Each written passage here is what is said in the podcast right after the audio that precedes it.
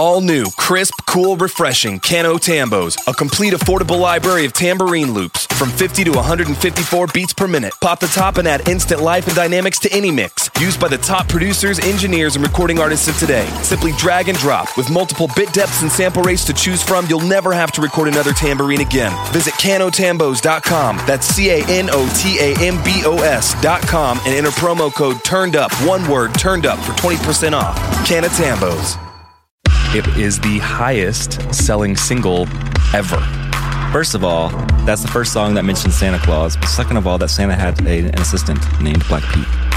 So if you want a good Christmas song, ask a Jew. Broadcasting from Nashville, Tennessee, offering a glimpse inside the music industry, shedding light on things they don't want you to know, and exposing some of the industry's biggest secrets. You're listening to the Turned Up Podcast, presented by Real Sound Productions. Here are your hosts, Jake Jones. Please don't crash, please don't crash, please don't die today. And Robert Venable. Jive, jive, jive, jive. Ho, ho, ho, ho, ho, whoa. Whoa. That's kind of what we're going to call this podcast, I think. Merry Christmas. It is that time of year. It's that time of week. It's coming up this week.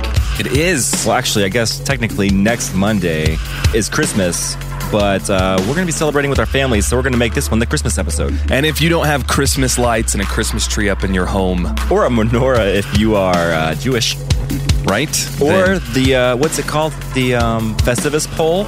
If you are a Seinfeld fan, you better hurry because Christmas is coming quick. Happy Festivus for the rest of us. I'm excited about this one.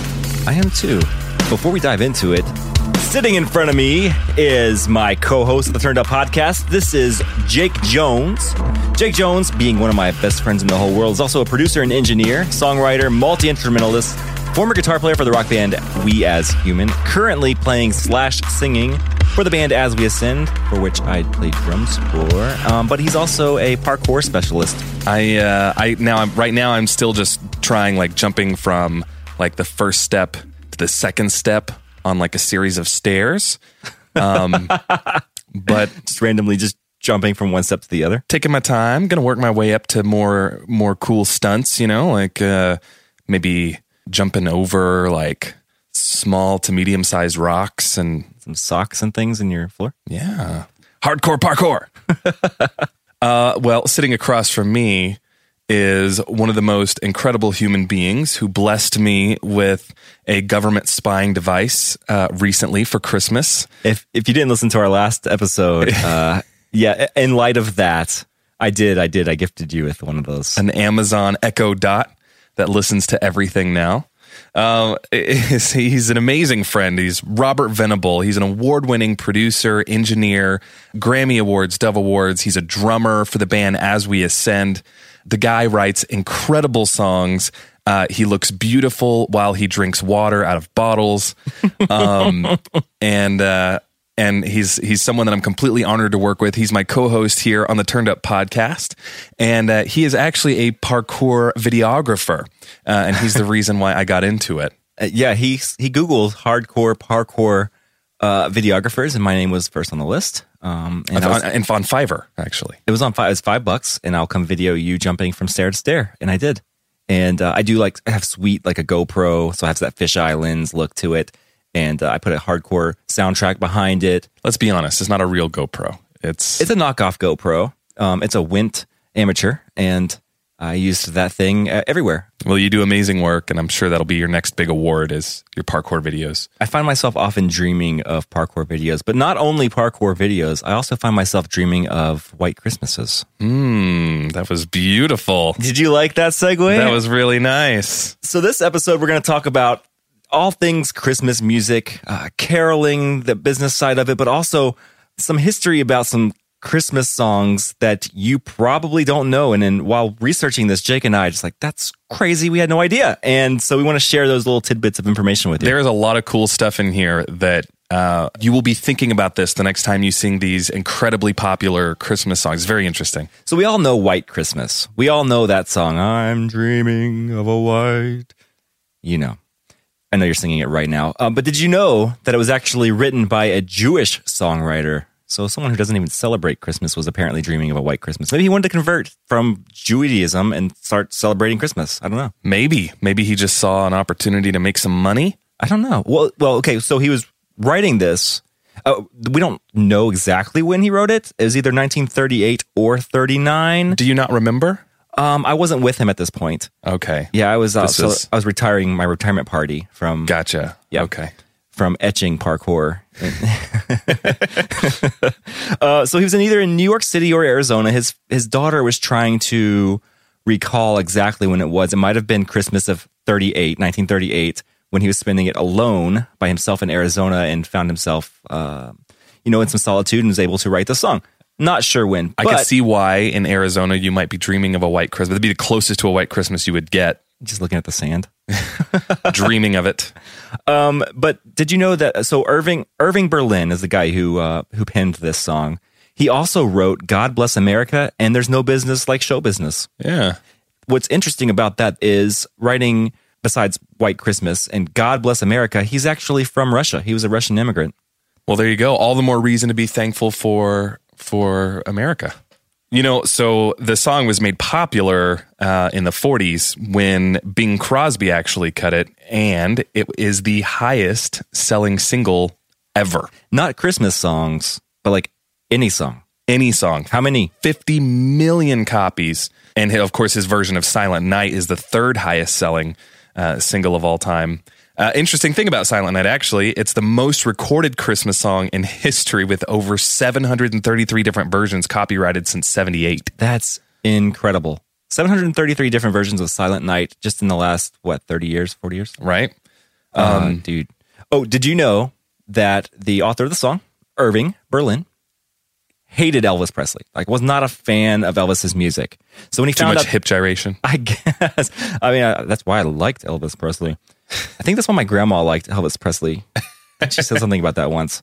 So he hated Elvis and found out that Elvis was doing a version of White Christmas. And he hated that so much. It infuriated him that he tried to prevent radio stations from playing it.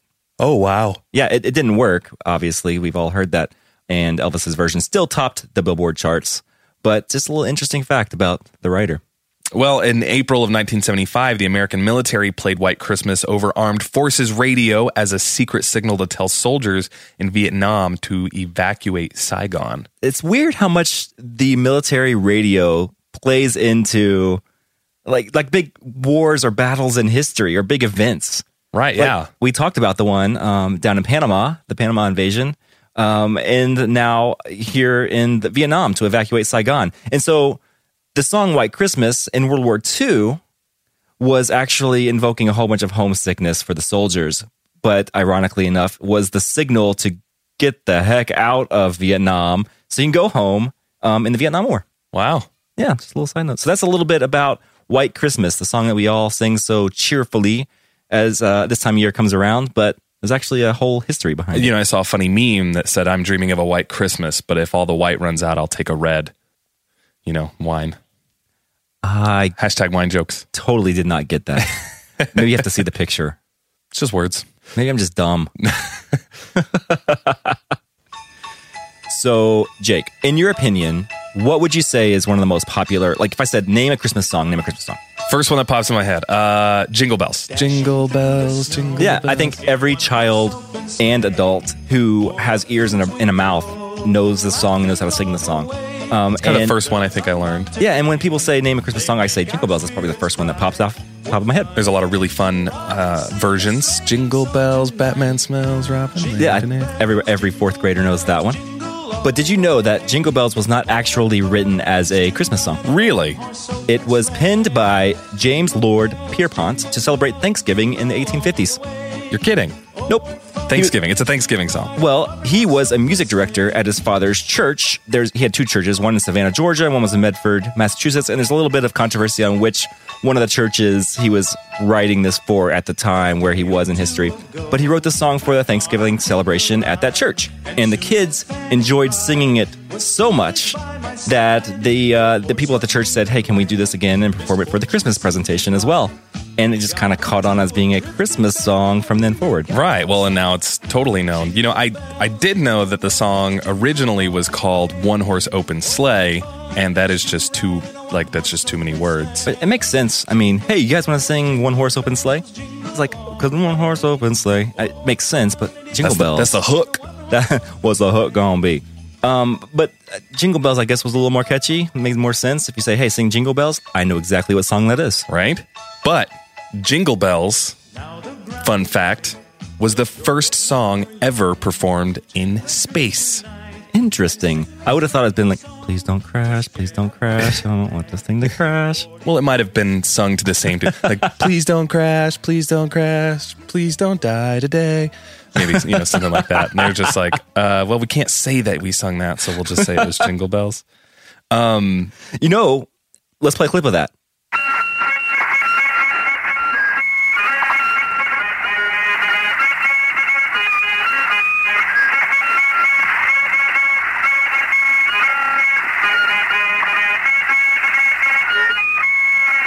I'd love to hear more about that. Tell me about it. So Gemini 6 and 7, way back in the day, back when you were 80s or 90s? Yeah, I remember. I was putting the adult home and was watching it on one of the little monitors there. Yeah, okay. So back then, Gemini 6 and 7, they had to link in orbit when they were re-entering the atmosphere, and they spotted a UFO. So the transmission. What? Quote, we have an object. Looks like a satellite going from north to south, probably in polar orbit. Looks like he might be going to re-enter soon. You just might let me pick up that thing. I see a command module and 8 smaller modules in front. I see what you're doing. Wonder if there was a red light in the very front? The pilot of the command module is wearing a red suit. So basically, just kind of, I wonder, when they announced that over the broadcast, back the transmission back to Houston, if all the people in Houston were like, what UFO? What are you talking about? Or if they kind of, how long it took them to pick up on this? Well, and you know, in recent news, the government just... Oh, they just announced, yeah. They admitted the Pentagon was looking into UFO research. Maybe this was, you know... That probably spawned that, I'm sure. Is those smaller 8 command modules, Dasher and Dancer and Donner and Blitzen, Comet and Cupid. And Sneezy and Sleepy and Dopey and those are the dwarfs. I think there were only 7 of those. Rudolph was the eighth dwarf. No one liked him. That's why he got kicked out and then joined up with Santa and his team. Snow White got in the sleigh and gave away... Wait, I feel like I'm getting these stories mixed up. A whole bunch of stories that are completely wrong, but I get it.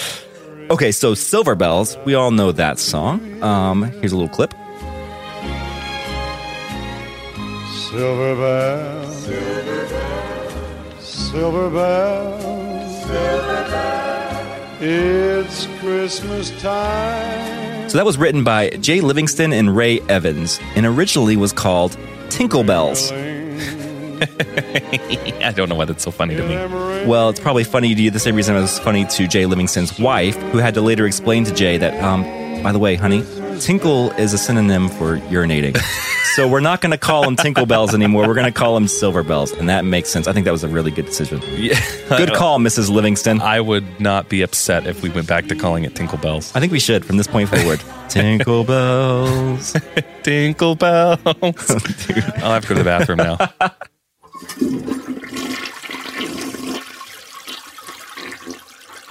Wait. Do you hear what I hear? Said the night wind to the little lamb. I was actually talking about the title of that song, but yes, you caught on really quickly. Written by Noel Regney and Gloria Shane Baker back in 1962. That's not as old as I thought it was. But do you know why it was written? Because it's a beautiful Christmas song. It's got to be about Jesus, right? I mean, it talks about a little lamb and a star dancing in the night with a tail as big as a kite and a little shepherd boy. Right. Actually, this has a lot of things to do. Not so much with the birth of Jesus, but more so with Fidel Castro. You're kidding. Nope, not at all. It was written as a plea for peace during the Cuban Missile Crisis. What? Yeah, and actually the star dancing through the night with the tail as big as a kite is not the Star of Bethlehem, it's a missile. Wait. Yeah. Really? No lie.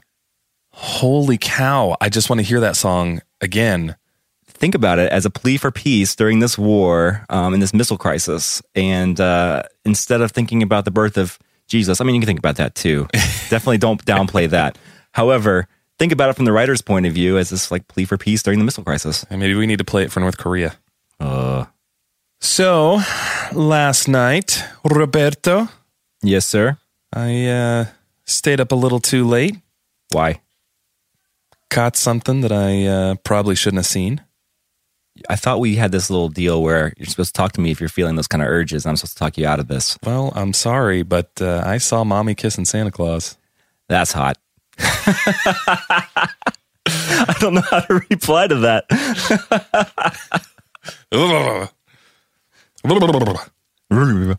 Yep. So I saw Mommy kissing Santa Claus, right? Yeah. We know the song. I know that. Yeah. I saw Mommy kissing Santa. And turns out being, you know, the dad. Little ears turn away. Wait. Spoiler alert. Really? Okay, big ears turn away too, apparently. No, so Boston church leaders tried to have that song banned in the 1950s because, quote, it promoted physical intimacy. Now, this was back in the day when television, like husband and wives on television slept in separate beds. Right, yeah, and bathing suits were all one pieces and, I don't know, flowing gowns and stuff like that. Didn't really have, I mean... Less skin shown, less intimacy shown on television, which I mean, a very wholesome era. Legs were too much. Way too much. Who had legs? The singer Jimmy Boyd, 13 years old, had to fly to Boston and explain to them why it was not obscene. What? The Archdiocese lifted the ban on the song, and more headlines were made. Great publicity for a song that had already sold an astonishing 2 million copies in its first week of release. That's ridiculous. Yeah, really popular song. And it seems like I'm noticing a trend of like 50s and 60s people trying to get songs banned or... Yeah, like or like petitioning against a song being pushed to radio or right. being heard publicly. We even talked about that in one of our podcasts previously as well. No kissing in the 1950s. It's too intimate. I don't even know how the population continued. If right. No kissing. Well, toilet seats. Oh yeah. Pregnancy. You could catch pregnancy. Yep. Catch pregnancy from toilet seats. Pregnant. Pregonte. Oh man. Okay. So being a drummer, one of my favorite Christmas songs growing up was Little Drummer Boy. Pa-rum, pa-pum, pum. It was actually originally called Carol of the Drums when written by Catherine Davis. And it was based off of a Czech carol in 1941. But there's already a carol of something else. Yeah, so instead of Carol the Bells, we'll call this one Carol of the Drums. But nope, Little Drummer Boy is what it ended up being. There you go. Hey, have you ever heard the song, it's not as popular, called Dominic the Donkey? You know, I have not. Okay, here, we'll play it real quick. Hey, jingity jing, it's Dominic the donkey, jingity jing, the Italian Christmas donkey, la la la la la la la la la la la la la la la la la dio da. It's just one of those, you know, happy-go-lucky, whatever, Christmas songs. So Lou Monte recorded that in 1960, but it didn't gain popularity in Great Britain until years later. And you want to know why? Why? Ask why, Jake. Why? Why? Tell me why. Well, here's the story. So the BBC Radio 1 DJ, which is named Chris Moyles, who called his minions or listeners, whatever you want to call them, to elevate the song in the British iTunes chart. He summoned his people. He was like, okay, everybody call in and request the Dominic the Donkey song. Okay, so everybody does it and whatever. And it hit number 3 and it sold 93,000 units. Cool. I mean, that's great. So Monty, the songwriter, who was Italian, received support from the Gambino crime family, which is one of the biggest mafia families ever in the U.S. The head of that, Carlo Gambino, was the family boss in the 60s and often gave loans to make a profit. So if he saw like potential way of making money, he like, yeah, here, take some money, give me back my cut plus 10% or whatever it may be. I don't know. So he actually funded the recording of this song to Lou Monte. And the mob wasn't exactly in the music business, but they were known for helping out singers such as Frank Sinatra. So Dominic the Donkey gained popularity. The only reason we know about it is basically because of the mob. The mob put money into the song. The mob funded the recording and promotion of Dominic the Donkey. Oh, wow. Yeah, thanks, mob. I wish the mob was into rock music right now. That's all I'm saying. I know a guy. Well, up on the housetop, click, click, click, down through the chimney. Old Saint Nick. So it was written by Benjamin Hanby in 1864 when you were just a young lad. Yeah, barely writing my own name. Yeah, I think. That's because you didn't learn to write till you were 50. That's weird. It was the first song to mention Santa, Old Saint Nick. Hanby drew his inspiration from the Clement Clark Moore poem, A Visit from St. Nicholas. Both deal with the notion of a sleigh on a roof and going down the chimney, something that was absent from prior Father Christmas or Sinterklaas incarnations. So Sinterklaas, right? Yeah, Santa Claus, Sinterklaas. Makes sense. Sounds German. The Dutch Santa. Okay. Doesn't even go down chimneys. His assistant, Black Pete, does. What? Yep. I never knew Santa had a little sidekick named Black Pete. Right. So he sent Black Pete down the chimney to deliver the toys, and he was just lazy and stayed up there. He was probably black from all the soot. Yeah, that makes sense. Mary Poppins style. And there you go. The most interesting thing I learned about that, first of all, that's the first song that mentions Santa Claus. But second of all, that Santa had an assistant named Black Pete. Yep. That's just going to be sticky. I'm going to Google this. That's crazy. Okay, so we mentioned this a minute ago about a couple of these writers, but did you know that tons of Christmas songs, the songs that we sing for Christmas... You mean Christmas celebrating the birth of Jesus? Right. Christmas songs were written by Jewish songwriters. You're kidding. Let's just... I put a list here. I'll share it with you here, and we can just go down the list. Okay, so Felix Bernard and Richard B. Smith wrote Winter Wonderland.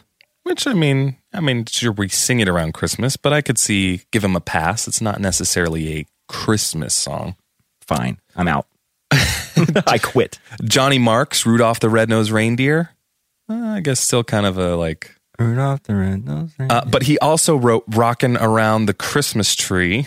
Okay. Now that's blatant. Not disregard. The menorah. Nope. Rockin' Around the Menorah. This doesn't have the same ring to it. No, it doesn't.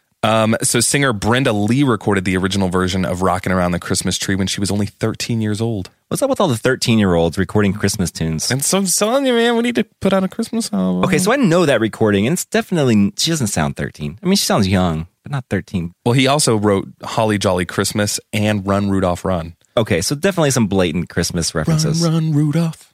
Another Jewish songwriter, Irving Berlin, we talked about a second ago, wrote White Christmas. And then Julie Stein and Sammy Kahn, Let It Snow, which is not even a Christmas song at all, never mentions Christmas. Well, then we'll take it off the list. Albert Haig wrote You're a Mean One, Mr. Grinch. Okay, so this one's cool. I was doing a little bit of research into this. You're a mean one. So the person singing it, who you're emulating right now, is Thurl Ravenscroft. Do you know that name at all? No, I always thought it was the guy that did Darth Vader's voice. It's the guy who did the voice for Tony the Tiger for Frosted Flakes. They're great. Same guy. Also did characters for Disney rides and shows, including Buff from the Country Bears Jamboree. That's awesome. Yeah. Now you know. Well, the more you know. Dun, dun, dun, dun. Jay Livingston and Ray Evans, Silver Bells. We talked about that one. Tinkle Bells. Mel Torme. We all know the name Mel Torme. He wrote the Christmas song, which we know as Chestnuts Roasting on an Open Fire. Did you know about that song? Chestnuts Roasting on an Open Fire. It was written in a heat wave in 1944. That's ironic. So basically during this heat wave, he was just trying his best to do anything to stay cool and decided to write things down on a piece of paper, and that's how this song came to be. He probably felt like chestnuts roasting on an open fire. He's like, what do I feel right now? Roasting on a fire. Goodness. Write it down. Walter Kent, Jewish, I'll Be Home for Christmas. So there seems to be an abnormally large amount of Christmas songs written by non-Christmas celebrating people. Well, there you go. I guess that just goes to show that you don't necessarily have to believe in it, or I mean, and the thing is too, Christmas now. While sure, yes, the reason for the season is to celebrate the birth of Jesus. We know that he was not born in the winter at all. And it's kind of it's a holiday season that people celebrate whether they believe in God or not. It's just a good festive time of year to get together with family and friends and share things and eat good food. And personally, I do celebrate the birth of Christ. And I know you do too as well, Jake. That's right. Love me some Christmas. So we've got all these songs, right? All these Christmas songs we've talked about, a little bit of facts about them and little random things from the history and how they came to be, and even the writers and how lots of them didn't even celebrate Christmas, but they wrote these cool songs. Let's talk about how we hear these songs. Well, you know, last year, our band, As We Ascend, we had a song up on the radio. It was a song we have called Wash Away. Right. And it was doing really well, and it was about time for us to pick another single. I remember. And it was December. The album was done recording. We were mixing it around this time. And we're looking, all right, what's our next single going to be? We were still trying to get Wash Away to push up the charts, one last big push. And right before Christmas, our radio promoter tells us, don't even waste your time. Not worth it. Nope. Right now, nobody is playing anything but Christmas music. It basically freezes the charts, right? Yep. So if you were, like us, we had a song that's doing fairly well on the charts, on radio. They're like, pause, we're switching to Christmas 24/7. Okay, and for years, I'm going to admit this, that irritated the crap out of me. Like, I love Christmas time. I love it. I think Christmas time is great. I think it should be celebrated after Thanksgiving, because Thanksgiving is its own thing. I agree. Respect the turkey. And we should just be singing Jingle Bells year round, just to celebrate the turkey day, because that was written for Thanksgiving, remember? I mean, there's trees going up before Halloween now. And that's not acceptable in my book. However, okay, so radio stations made this decision that they're going to switch to playing Christmas songs 24/7, probably around Thanksgiving, sometimes before.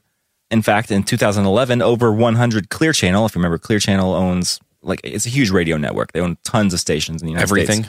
Everything. Over 100 of those stations switched to playing nothing but Christmas songs in December.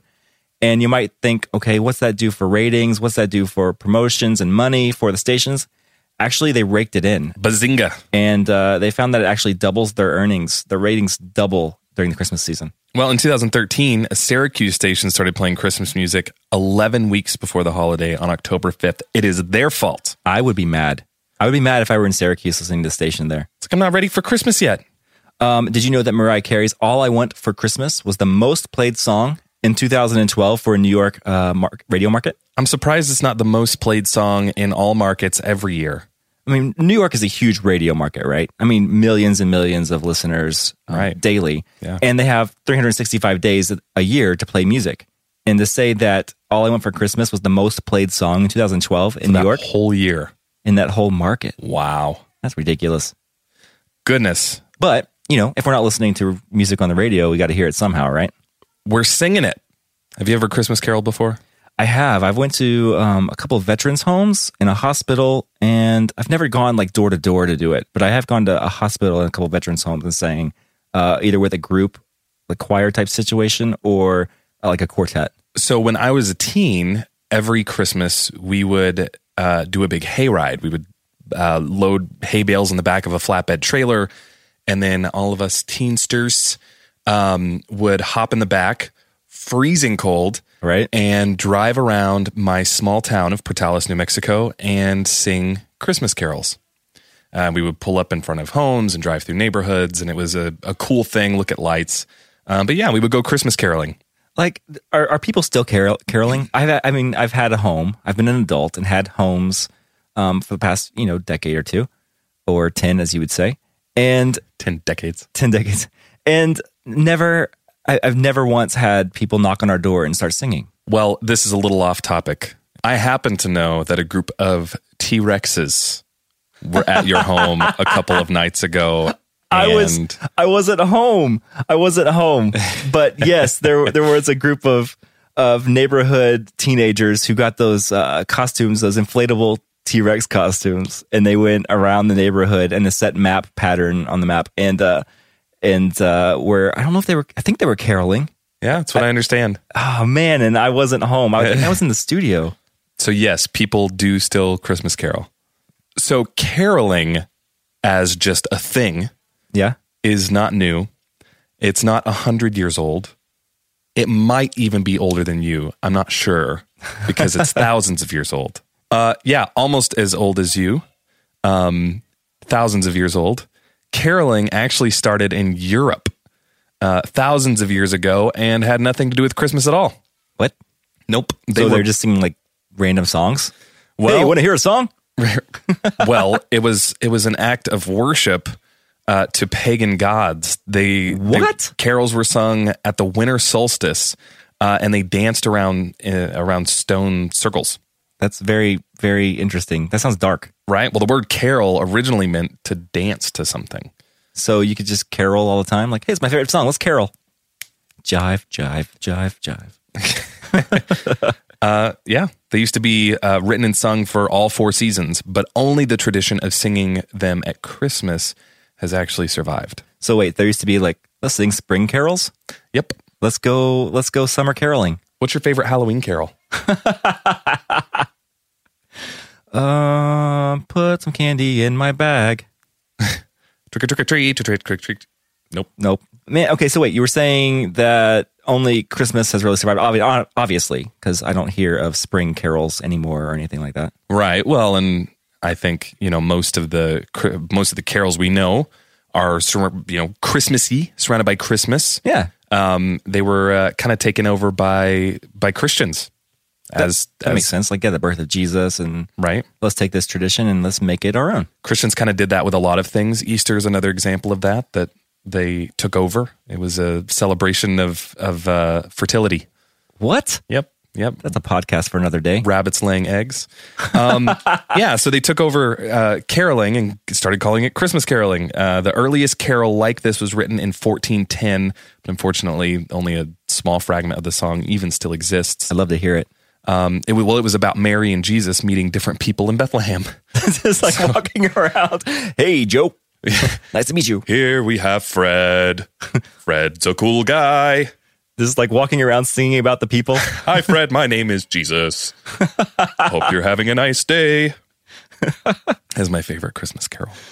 That was Jesus singing in 1410. Right. He had a low voice, apparently, and spoke English. So, okay. Before carol singing in public actually became popular, I do know that sometimes the official carol singers were called waits. Wait. Exactly. W-A-I-T-S. So these were bands of people led by important local leaders, such as council leaders or whatever you want to call them, who had the only power in the towns and villages to take money from the public. Because if others did this, they were sometimes charged as beggars. But wait. Exactly.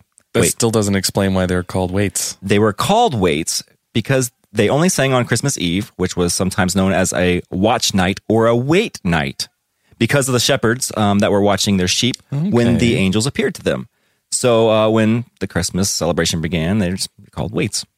Well, to that, Christmas caroling was often done by people who didn't have a lot of money or a lot of things. So if you were really poor, you could go around Christmas caroling, and there's a very popular Christmas carol called We Wish You a Merry Christmas. So that's why the council leaders would go around and carol with them, so they wouldn't be labeled as beggars or get kicked out of the town or village. Yep. Because they were the only ones allowed to take in money from strangers or people. Yep. So We Wish You a Merry Christmas is actually an English folk song from the 1500s. And it's from a time when poor carolers would hit up wealthy listeners for handouts. Okay, that makes sense. The waits. Yeah, right. And it's kind of cheeky. It's meant to be sung a little bit in jest. So I've always wondered this bit about, now bring us some figgy pudding. Yeah, what is figgy pudding? Right? So bring us some figgy pudding. A modern version might be like a fruitcake. So bring us a fruitcake. Doesn't sing as well. So the line is, now bring us some figgy pudding, over and over again. Right. And bring it right here. We won't go until we get some. We won't go until we get some. Now that is kind of begging. So bring it right here, right? Kind of demanding. And so they literally were asking for food. They didn't have food. It's Christmas Eve. They're out caroling. They would go to the rich people's homes and kind of like kids do on Halloween, like you go to the big houses and you know you're going to get the best candy. Yeah. They would go to the rich folks' houses and ask for figgy pudding. Ask for figgy pudding. Was it something that is kept on hand? All right, honey, let me go to the refrigerator and pick up some figgy pudding. Again, I think it, you know, it's kind of cheeky, but it was like, just give us something, please. And bring it right here. Well, and we won't go until we get some. We're going to keep singing the song until you bring us some. We're going to keep singing the song. Dang it, what do we got? I don't know. We got some Twizzlers under the couch. Like, just take this and go, Twizzlers. So the line, in a happy new year. Yeah. That didn't come around till much later, probably the 1700s, because the new year wasn't a week after Christmas. What? Yeah. So like in the 1700s, was Christmas on December 25th? Do we know? And I'm not sure. But New Year's was definitely not right a week after? Right. New Year's was not a week after. And it wasn't that way. January 1st wasn't considered the new year in the Western world until the 1700s. That makes sense. So yeah, and a happy new year was not added until later. And that's why you don't hear much about the new year and any Christmas carols or Christmas songs that are old, because it wasn't then. They were not around the same time. I wonder what the original ending lyric to We Wish You a Merry Christmas was. So we got some figgy pudding. That has a nice ring to it. I like it. We got the end of the song. Man, so that's interesting. I've learned a lot about New Year's now. Thanks. So if you want a good Christmas song, ask a Jew. Well, now you know, whenever you're singing those Christmas songs next week, you'll have a little bit of info to tell your family about where they came from and why they're singing them. Right. So I think my favorite one, if I had to pick one of these facts from all these things that we got to tell you, I think it's the fact that Jingle Bells is not a Christmas song. Like, it's written for Thanksgiving. Right. For me, the We Wish You a Merry Christmas being a ploy by poor Englishmen and women begging for money and food. I think that's really, really fascinating, really interesting and funny. And it was interesting how Fidel Castro made an appearance on this podcast. Right. Like, who knew that he had anything to do with a Christmas song? Right. And that the star with the tail is as big as a kite. A missile. Right? I mean, I guess that makes sense. When you think about it, when you think about the lyrics, it does make sense. But that's my whole childhood is a sham. So, Merry Christmas to all of you listening. And Happy Hanukkah or Festivus for the rest of us. Or Kwanzaa. Or, yes, whatever you celebrate, whatever you're celebrating. Happy that to you. Happy nothingness if you don't celebrate Christmas. You're right, sure. Hopefully you're still enjoying this time of year and some of these fun songs.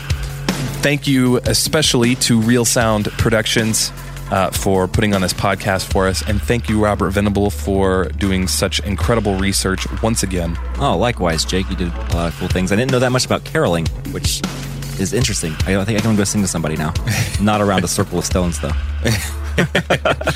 Oh, man. This episode is going to be mixed by Jake Jones. Edited by Robert Venable. And listened to by you. Say your name. And sing it like a Christmas carol. Hey, did you listen past this part of the last episode? Because if you didn't, we left a little treat in there for you. That's right. If you're used to turning it off right now, like, oh, this is the end of the podcast, you should listen past the credits of the last episode. That's right. Can They Hear Me Now? Yeah, check that one out. So we're not going to be back until next year. That's right. So let's hit them on January 1st. That's a Monday, right? That's a Monday. January 1st, brand new year, 2018. We're going to hit you with a brand new podcast. We're going to take this next week off to celebrate Christmas Day with the families. So hopefully you are too. And if you don't have family, maybe you have a friend, maybe give someone a phone call or a text or shoot us a message online, Twitter or Instagram at Turned Up Podcast. And we will reply to you and wish you happy, Merry Christmas, Kwanzaa, Festivus, Hanukkah to all of you too. And Facebook's your thing, facebook.com/Turned Up Podcast. And of course, always turneduppodcast.com. Hey, thanks for the ratings and reviews you've given us. And if you haven't yet, please do so because it's actually helping us. And we're staying at the top of the charts, which is bringing on more listeners, which gives us the platform to be able to provide more and more awesome content and facts and fiction to you via our podcast every week. And if Robert got something wrong, because I never get anything wrong, make sure and let us know. It's all his fault. Yeah, please call us out on any errors because I think that might be fun for a podcast in the future to like, hey, here's all the things we got wrong. And so far, you guys haven't called us out on anything. So I guess we can just make up stuff and you guys wouldn't know. Oh, man, this was a fun one. And happy holidays in all seriousness. Merry Christmas to you and yours. This is Nashville signing out. And a happy new year. Got my figgy pudding. Peace.